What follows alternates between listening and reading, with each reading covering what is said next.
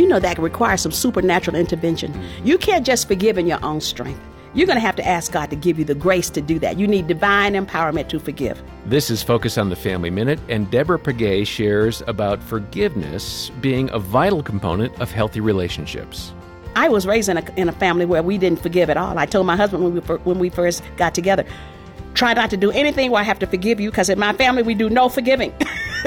I actually told him that. Wow. But you know what? As I learned, and I had a great mentor in this area, you're going to have to get supernatural intervention. It's like going to the gym and trying to lift a weight, and the trainer has to come over sometimes and spot you.